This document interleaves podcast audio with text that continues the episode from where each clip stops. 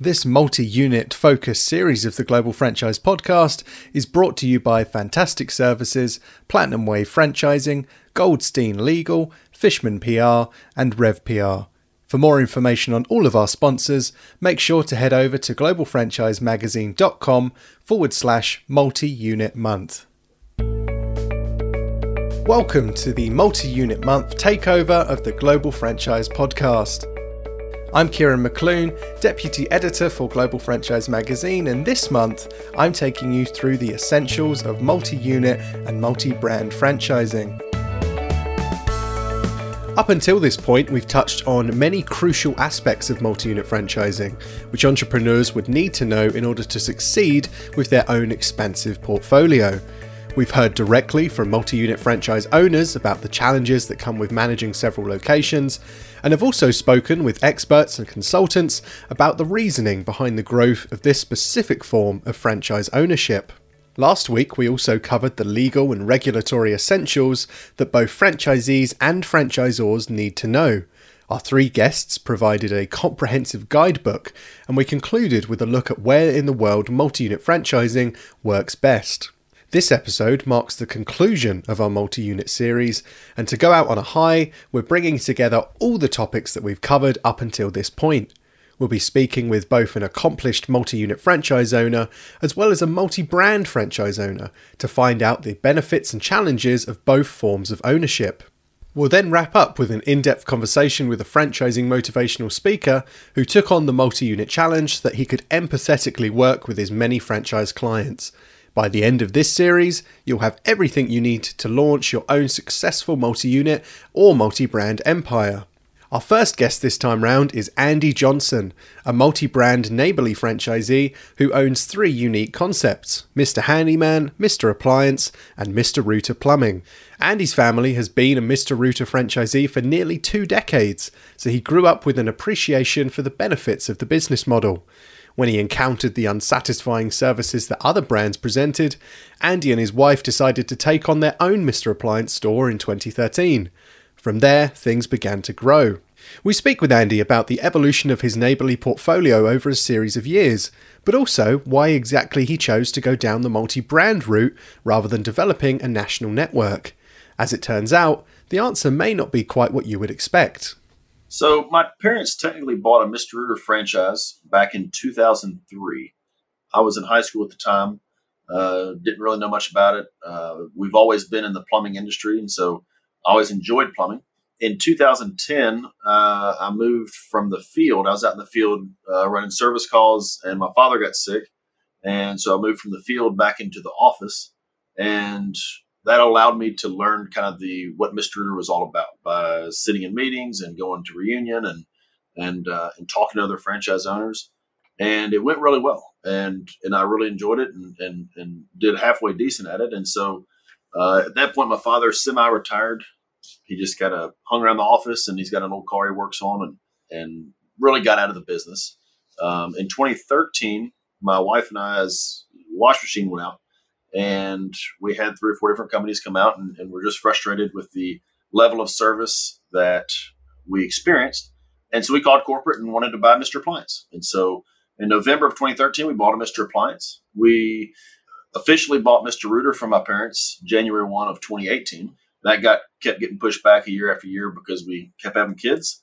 And so we had three kids in three years. We've got four total and so we just kept delaying the the, the buyout of Mr. Rooter and, and, finally made it official January 1 of 2018. Uh, and then about two months ago, we pulled the trigger on our third concept, uh, Mr. Handyman. So we've loved the process of Neighborly, uh, obviously because we keep buying Neighborly franchises and uh, just love the support. And, and it's, it's been a fun journey for sure. That's a really interesting story uh, behind your your kind of franchising journey. Is one I imagine a lot of people have, where it is part of the family, but then to you know you yourself develop that portfolio with other uh, neighborly brands is really testament to uh, obviously the kind of support that they offer. Um, and along those lines, I was wondering, you know, what was the rationale behind opening various brands after the Mr. Rooter plumbing, um, you know, operation clearly was running quite well for you guys and doing well for your family. But you said, you know, a couple months ago you decided to open up uh, a different brand rather than continuing to, let's say, open more units of that particular one. Um, why was that? So that's definitely I've gotten that question a lot, um, especially from corporate. You know, why would why would you not want to buy you know another Mr. Rooter or open up another location? And and to be honest with you, I've got four young kids. I've got a nine, five, three, and two year old, and and and I don't want to travel. I want to stay at home and and be with them. And another reason was we, you know, kind of neighborly's concept. They want to put a fence around the customer. Well, I want to kind of do the same thing. Um, I don't I don't like telling customers we can't do something, uh, and we just kept getting calls for drywall repairs and, and things like that. That that you know on the plumbing or appliance side that we would we would uh, have to access the the, the issue um, and couldn't give the customer resolution.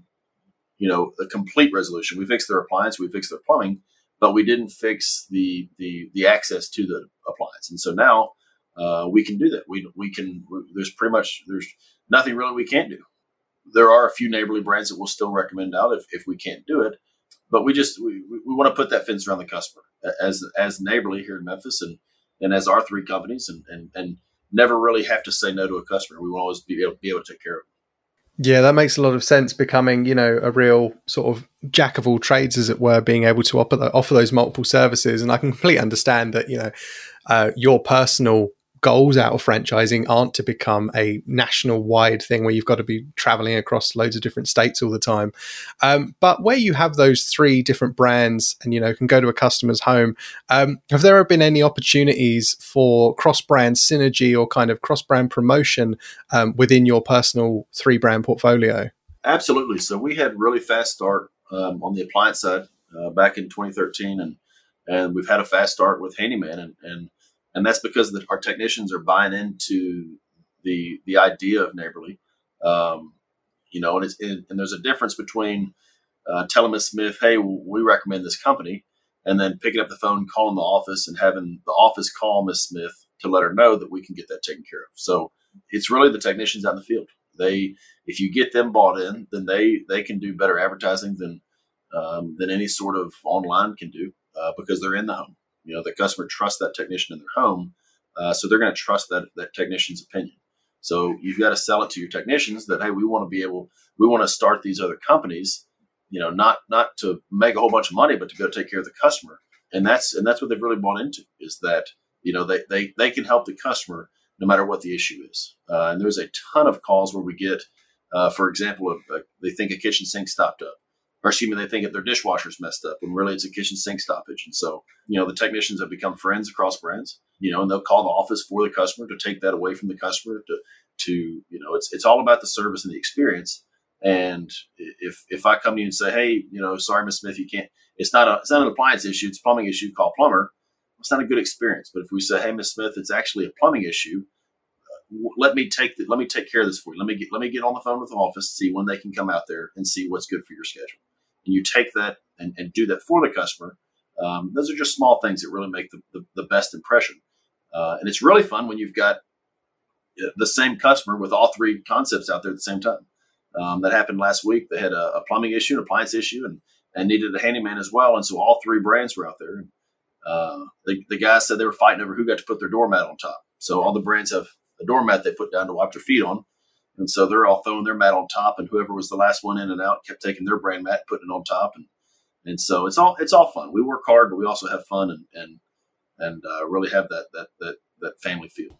Yeah, that's a really great example of, I suppose, as you say, when multi-brand franchising can really uh, benefit is when you are able to provide a complete 360 service for your clients.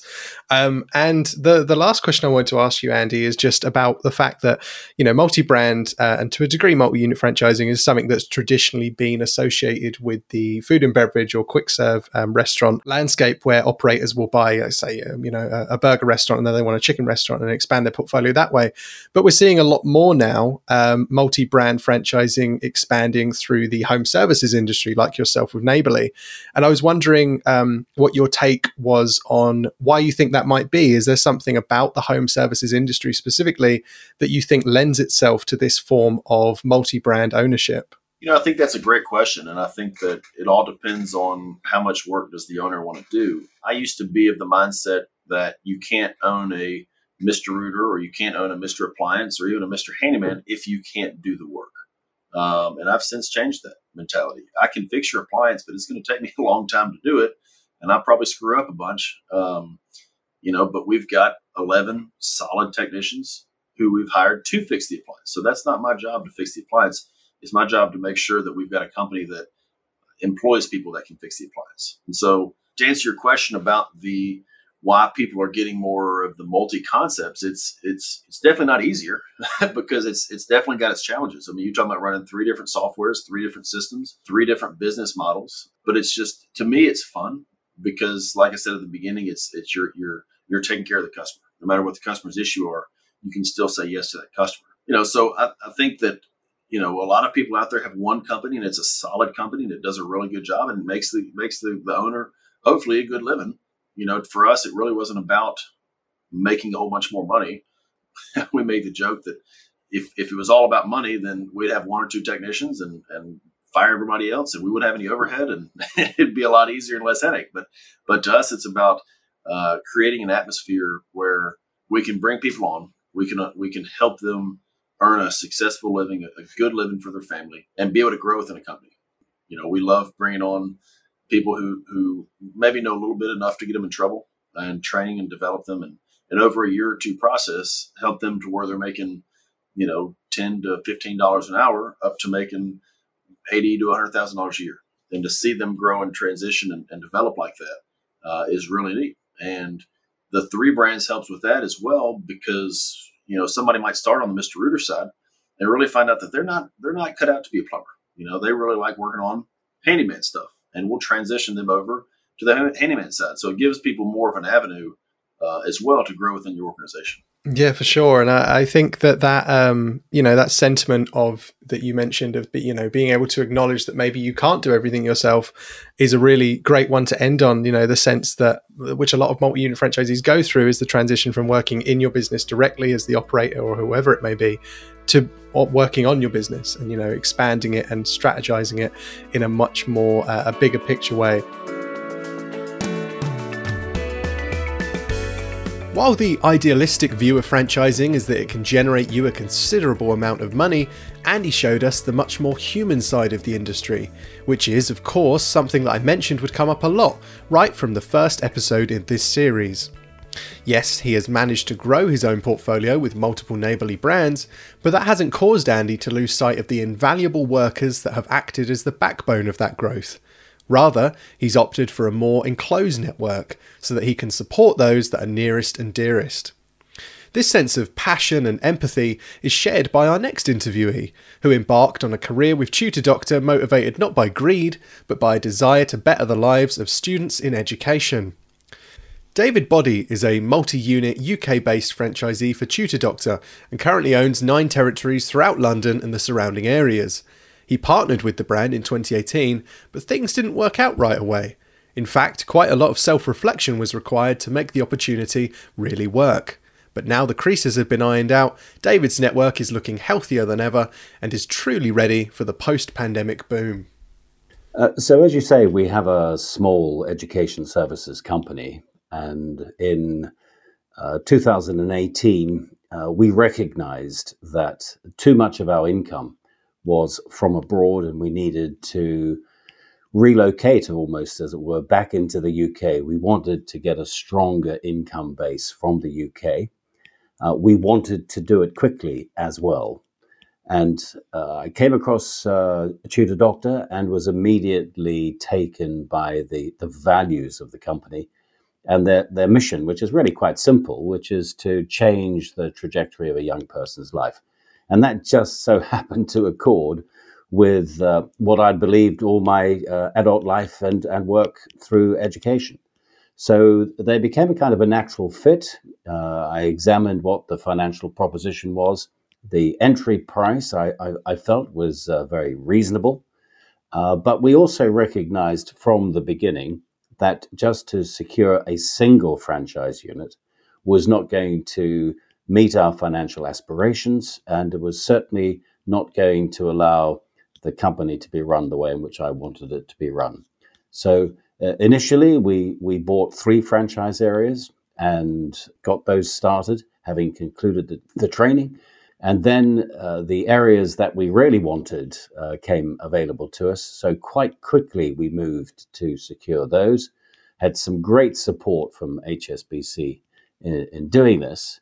Uh, and then our third uh, set of franchise areas, so we now have nine in total. Our third set of franchise areas came available in a contiguous uh, area to ours that we were currently operating in. And it was a natural thing to go forward by that stage we had a lot of confidence in the business and a lot of confidence in the brand. That's really great to hear. And it sounds like it was a very um, seamless growth experience. But were there any challenges as part of that expansion? And if so, you know, how did you go about um, solving those, or how did Tutor Doctor as your franchisor assist with those? There were, of course, quite a lot of challenges as we got into operating the franchise. We we sort of found out what they were, where the pressure points were so we uh, offer uh, initially uh, in home and now online uh, tutoring services for children aged between around about uh, seven, probably the youngest we have, uh, right through to um, early adulthood into the undergraduate market. So coping with A levels and GCSE and 11 plus and so forth. And critical to the success of the business that we have here is our ability to match what the client is wanting with what we can provide in terms of a tutor. So that tutor matching process is very difficult. We had a we, we had a, a, a really good problem in some ways to deal with early on because we were quite successful. We actually wrote our first business uh, as we concluded our training in Canada, uh, and we picked business up very very quickly. But then the ability to service that business was lagging and so that was the biggest challenge. We got it wrong, frankly, at the beginning. Uh, we weren't making the matches between tutor and student as appropriate as they should have been. Uh, and uh, the consequence of that was we were having to, to give uh, far too many uh, refunds uh, to make the cash flow look comfortable. But we identified it. Tutor Doctor had trained us well to take a look at the data every week and every month as to what was happening so we identified the problem, and uh, by making some internal changes, we resolved the problem. And instead of uh, quite a high level of refunds, an uncomfortably high level of refunds, which we experienced in our first nine months, we reduced it to a, a very, very low level, uh, a very acceptable level. So that was the biggest challenge. Um, I think tutor doctors' help through this was fundamentally from the training from the beginning look at your numbers, look at your numbers, understand what they are telling you, and then be prepared to act. And of course, also in our first operational year, we had immediately available to us an experienced coach, as they call them, from the Tutor Doctor Network in Canada. Uh, and he proven he proved to be a, a, a really great asset to our team as well. Right. I imagine at the time it may not have felt the case, but it seems like encountering that early on challenge probably has strengthened your network down the line now because you are so much more in tuned with how to pair up those um, the tutors with the students. Uh, and obviously, you know, you've got this network now of nine locations throughout London, and I know a big shift for um, entrepreneurs going from single unit to multi unit growth is the idea of working on a business rather than in it. And naturally, with that many locations, you couldn't be everywhere at once. So I was curious, David, um, for you personally, how hands on are you with the running of the individual tutor doctor locations compared to maybe the more bigger picture or business development tasks of your organization? So, for the first two years, I was very hands on. I wanted to experience what each of my colleagues was experiencing as they were trying to do their jobs within the business and to get a really good understanding of the challenges that they faced. Uh, now we're into our third year. I've been able to step back a little bit uh, and take a more strategic view as to the growth of the business. But of course, in that time, we've also managed to bring people on. So I'm very fortunate. I have uh, two senior colleagues uh, who I regard as partners uh, in the business with me, uh, and they take the brunt of the day to day running of the business now. And I'm able to take a look at where strategically we should move, what tactically we should be doing. And of course, we've had to meet the challenge of COVID, as everybody has. Uh, and in our sector, the biggest problem we faced is the cancellation now for two successive years uh, of the public examination system. Around about 90% of our income was related to youngsters taking exams. And so, with the cancellation of that system, we've had a financial challenge. But I'm very pleased to say that we've met it because we've been able to increasingly focus on improving our client servicing. Uh, and our client care, I would say now, is exemplary. And it is the one thing that has actually kept us with our heads above the water, not gasping for financial breath through the course of COVID, because we've had a lot of loyalty from our clients. And that has translated into re- renewal business, renewal business, referral business. Uh, new sales may have been tr- quite tricky to get hold of, but we've kept the ballast going, as it were, by these referrals and these renewals. Right, that's really great to hear that you've been able to adapt and persevere throughout this really tricky period. Um, the the last question I have for you, David, is just about something you touched on earlier. That you know the Tutor Doctor brand very much aligns with your own personal um, views of education and uh, in a very positive way. And I was curious whether you think that your your passion, existing passion for education, is one of the main drivers for your success with the brand. Um, and you know whether there are any other key factors that you think have really contributed towards your your ongoing growth with uh, with Tutor Doctor. I think the passion has been uh, absolutely essential um, throughout the whole of my working life in a variety of roles. I've been really inspired by the concept of uh, awakening in the morning and trying to lift the level of well-being of whoever it is that I've been dealing with, and this is particularly so for children the the role within tutor doctor is pretty hard work. Uh, I, I, know some of my colleagues in the uh, in the franchise community have taken it on as a lifestyle. Mm. We've taken it on as a business. Uh, we want to clearly change the young people's lives, but we also want to make good money from the business and to secure the well-being of our staff as well. So we've taken it very much on as a business in the low points when it gets really quite uh, tricky, sometimes it's that passion which keeps us going. And I think if you don't have a passion for uplifting youngsters and for making their lives better, then uh, uh, you'll run out of steam in this business. I think it's really essential, and we would say that it's been the core driver for us to go forward. And we see over the forthcoming years that it will continue to be that which inspires us every day. I really appreciated how candid David was with his story behind the Tutor Doctor growth. All too often, it's easy to assume that franchise growth and expansion, particularly with multi unit operators, is a one way ticket to success. So, hearing about the hardships and challenges along the way is a great reminder that franchising requires as much resilience as it does business expertise. Our final guest today knows a lot about this, having worked with countless franchise brands to overcome challenges and be the best business that they can be. Scott Greenberg is currently a motivational speaker in the franchise industry, but he has also had a taste of multi unit success, having owned and operated multiple edible arrangements locations. Rather than seeking financial returns, however, Scott got involved with Edible to acquire a deeper understanding of how the franchise process works. Through his hands on experience, he was able to not only bring further authority to his keynotes, but truly comprehend where franchisees are coming from when they reach out to him seeking guidance. You know, I got into franchising uh, in the first place more so for the lessons themselves than simply to make money. I had been professional speaking about, you know, leadership and peak performance for a number of years, but I wanted a business to use as a laboratory to ask questions, to try out concepts, and to experiment. And so that curiosity was there from the beginning. Mm. And so for me, I was a little bit slow to acquire my second location because I really wanted to figure out unit level profitability. I really wanted to figure out one, and then figured once I mastered that, then I could experiment. All right, so what's it like to run two?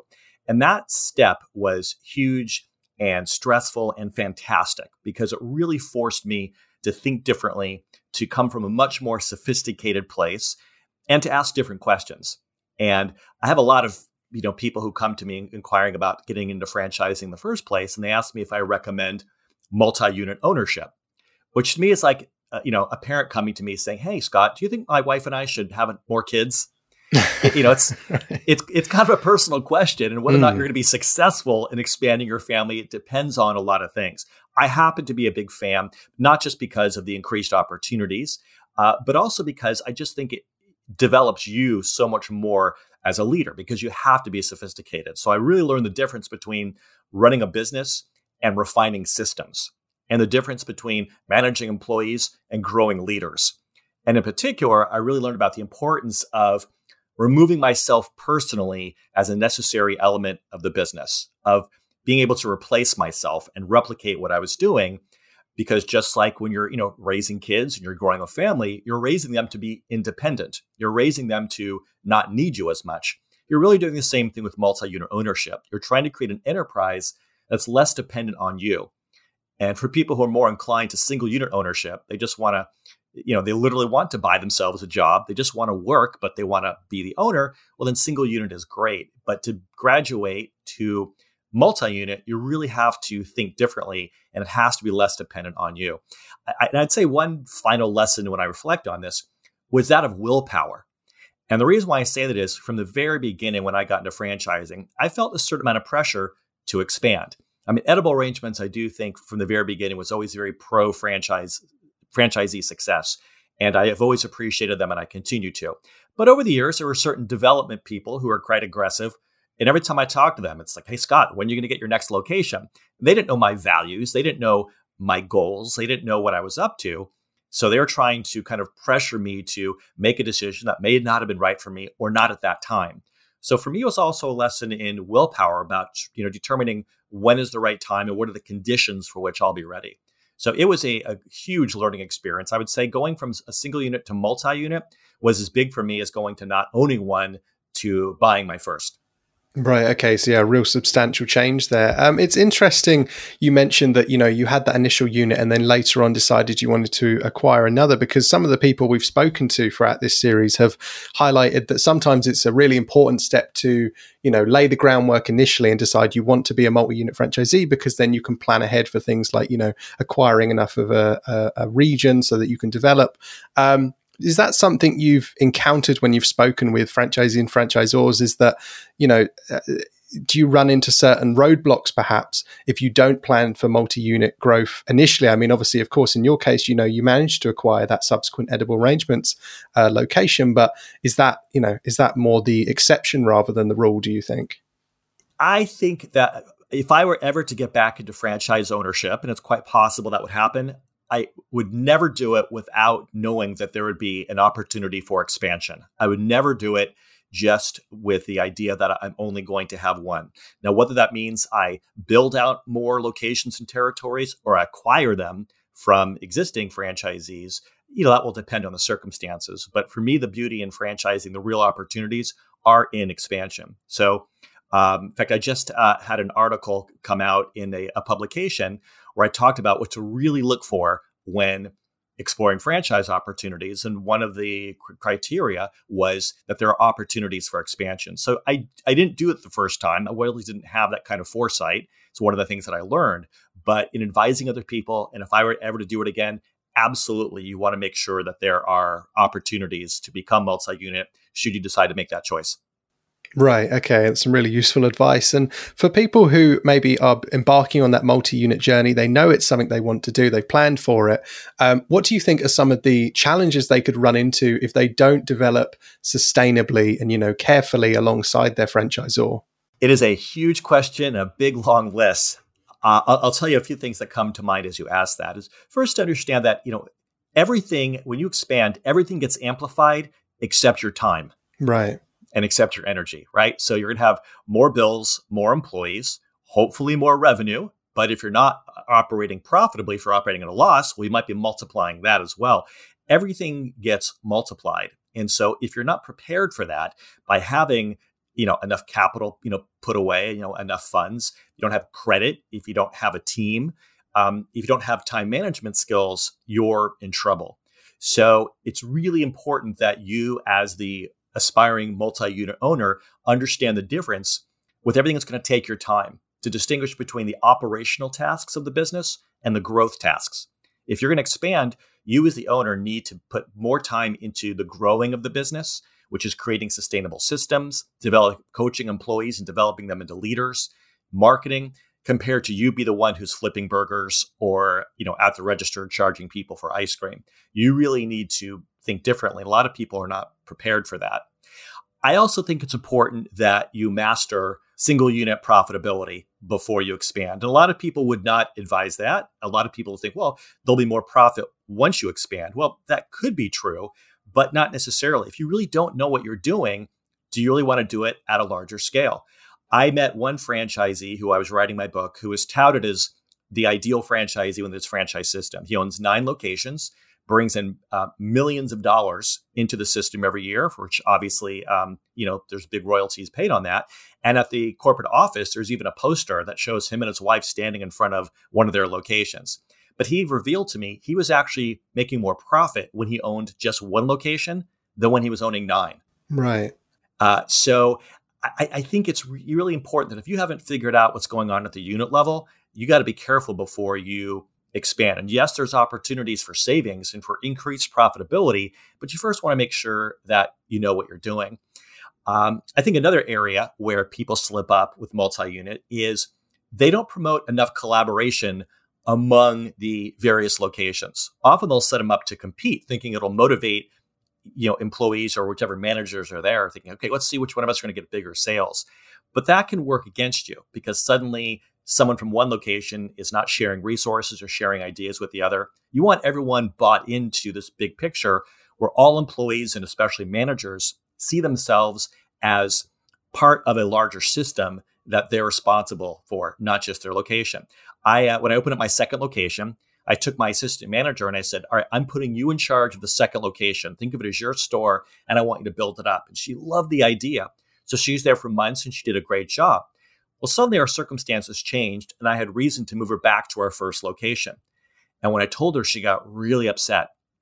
And it really impacted her work. And the reason is because she felt all this ownership towards the second location that I put her in charge of, that she felt no investment in the first one and wasn't thinking in terms of the overall business, just the one location. So it's important that we help our teams understand that no matter where you're based or you spend most of your time, you're part of something larger. We don't want to create silos. We don't want to create subgroups. We want everyone to think in terms of the bigger picture. On the other side of that, to answer your question about you know slip ups and whether it could be a mistake, is that I think a lot of times multi-unit owners um, don't have enough separation with the businesses, meaning they might have one checking account or one profit and loss statement to cover everything. And the problem is when everything gets muddled together and you don't really separate what's happening, well, then you don't know what's happening. You can't run reports that are specific to location. You don't necessarily see the opportunities or see the leaks that are taking place. And so I think that while you want a collaboration to take place in terms of how it's operating, in terms of your accounting, your bookkeeping, your bill paying, you really want it to be separate so that you know how each business is operating, can find the opportunities and find the problems. And should you decide to sell just one location instead of a whole enterprise, you're going to want to you know know what the numbers are for that location. So it's sort of like, you know, if you're a parent, you want to do what's best for the whole family, while at the same time, you know, be aware of the unique needs and opportunities for each one of your children. Right. There's some really useful advice there because I imagine some people may get wrapped up in the idea that, you know, multi unit franchising is acquiring more and growing bigger and it's all very positive. But, you know, as you say, you need to be mindful. There are steps you need to take to avoid these slip ups and pitfalls that could cause a lot of trouble down the line. Um, one of the things you touched on there, Scott, was this idea of collaboration. And that brings us quite nicely to um, multi brand franchising, which is, of course, another sort of element slash parallel kind of thing alongside multi unit. Um, and I was curious whether you've kind of encountered any universal things that franchisees should look for when acquiring more brands within their portfolio. So, you know, um, as well as, you know, let's say you have uh, multiple McDonald's locations, of course, you could swap labor between some of those and other things like that. Are there any other interactions between different brands, either a part of the same industry or of different industries, in which, you know, being a multi brand franchisor is a really beneficial thing? Being a multi brand franchisor or a multi brand franchisee? Sorry, uh, excuse me, a multi-brand franchisee. Got it. Okay. Well, I think one thing to look for, to look for, at least to explore, is to get a sense of how supportive will the franchisors be of that. So, if you own a McDonald's, how supportive will they be if you decide that you want to open up uh, a, a, coffee franchise or in-home senior care franchise? Are they supportive and encouraging that, or aren't they? They, I don't think they can stop you unless there's you know some sort of you know something in the franchise agreement, but ideally you want to make sure there aren't going to be conflicts and that they are going to support your growth. I have come across a lot of franchisors who definitely are not real excited when they find out their franchisees want to do anything outside of that franchise system. Even to the point where they don't want franchisees attending conferences and events where there might be you know people from other brands there because they would rather kind of keep them within the uh, the walls of their own franchise system. Uh, so I, I, think that if you're considering multi uh, multi brands, just to kind of get a sense of how supportive the franchisor is going to be, and is that a problem? I do think you want to look for opportunities where there can be cross promotion. Can you run ads where there's reference to both brands? Will the respective um, franchisors allow for that? Um, are there opportunities for there to be multiple, um, you know, operations? Can they, you know, somehow, you know, share part of a kitchen or share storage? If you, you know, at one point, just for a few minutes, I considered buying into a vending machine franchise, and my thought was, well, edible arrangements, we have delivery vans that are already out in the field delivering fruit arrangements.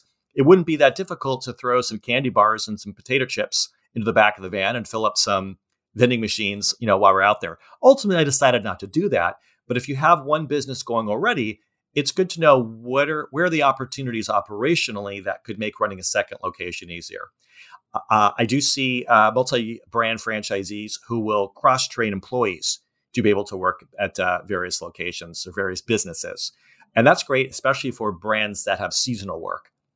So uh, I, have seen that, but also gets back to again one's time. You know, time is something we're only going to have less of. So it's complicated enough to run multiple units within the same brand. If you're now going to be running multiple businesses for multiple brands, it's that much more focus, that much more time, that many more meetings.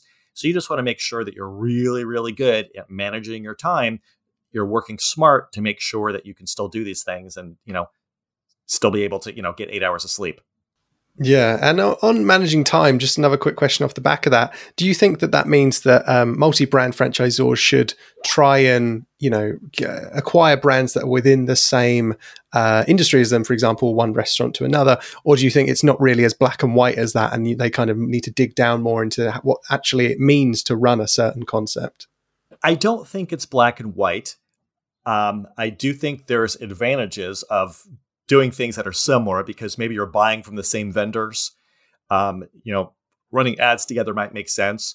But again, certainly, uh, you know, running a vending machine franchise and edible arrangements, these are very different things. But because of the delivery aspect, there were, you know, there's an opportunity there. So I think it's less about the product, service, or solution that you're selling and more looking at it operationally and seeing is there overlap that can work to your advantage.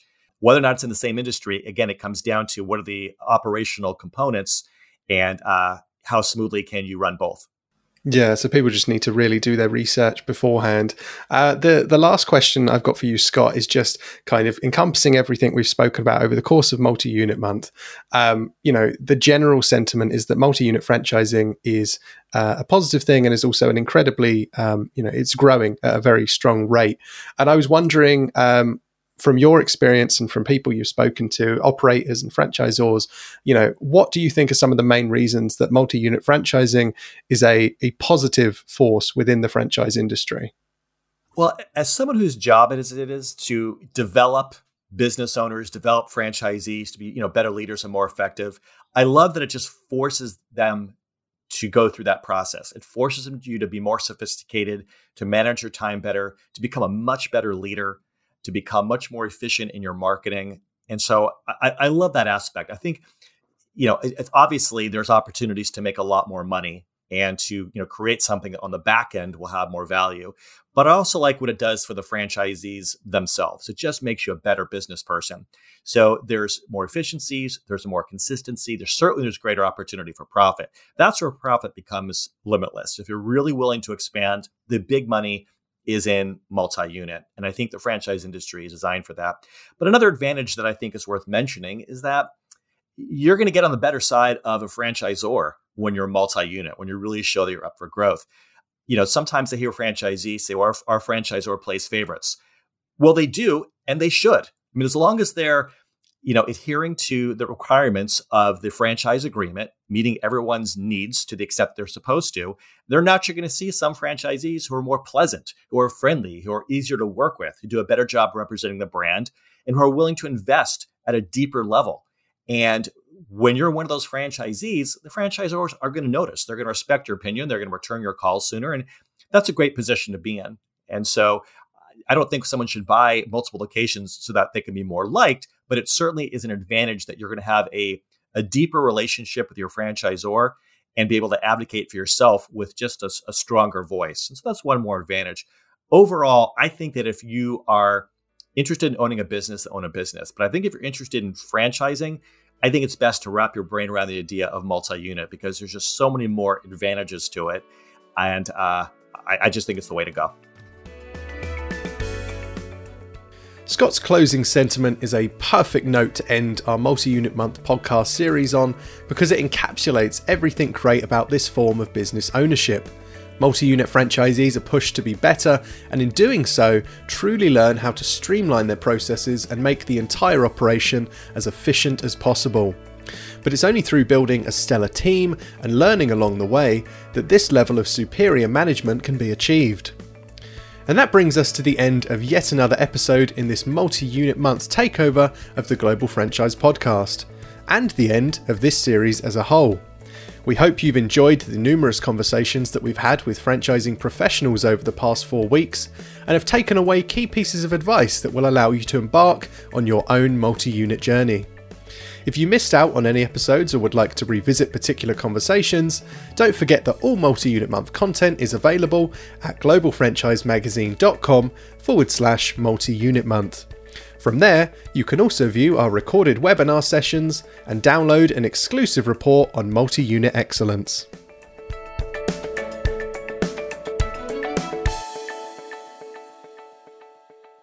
If you like the podcast, subscribe and recommend it to your friends and colleagues. Or even better, leave a review or a simple rating on Apple Podcasts or wherever you find your pods. To keep up to date with franchise news and have it put into context by the global franchise experts, subscribe to the magazine, hit us up at globalfranchisemagazine.com, and follow us on Twitter, Facebook, and LinkedIn today.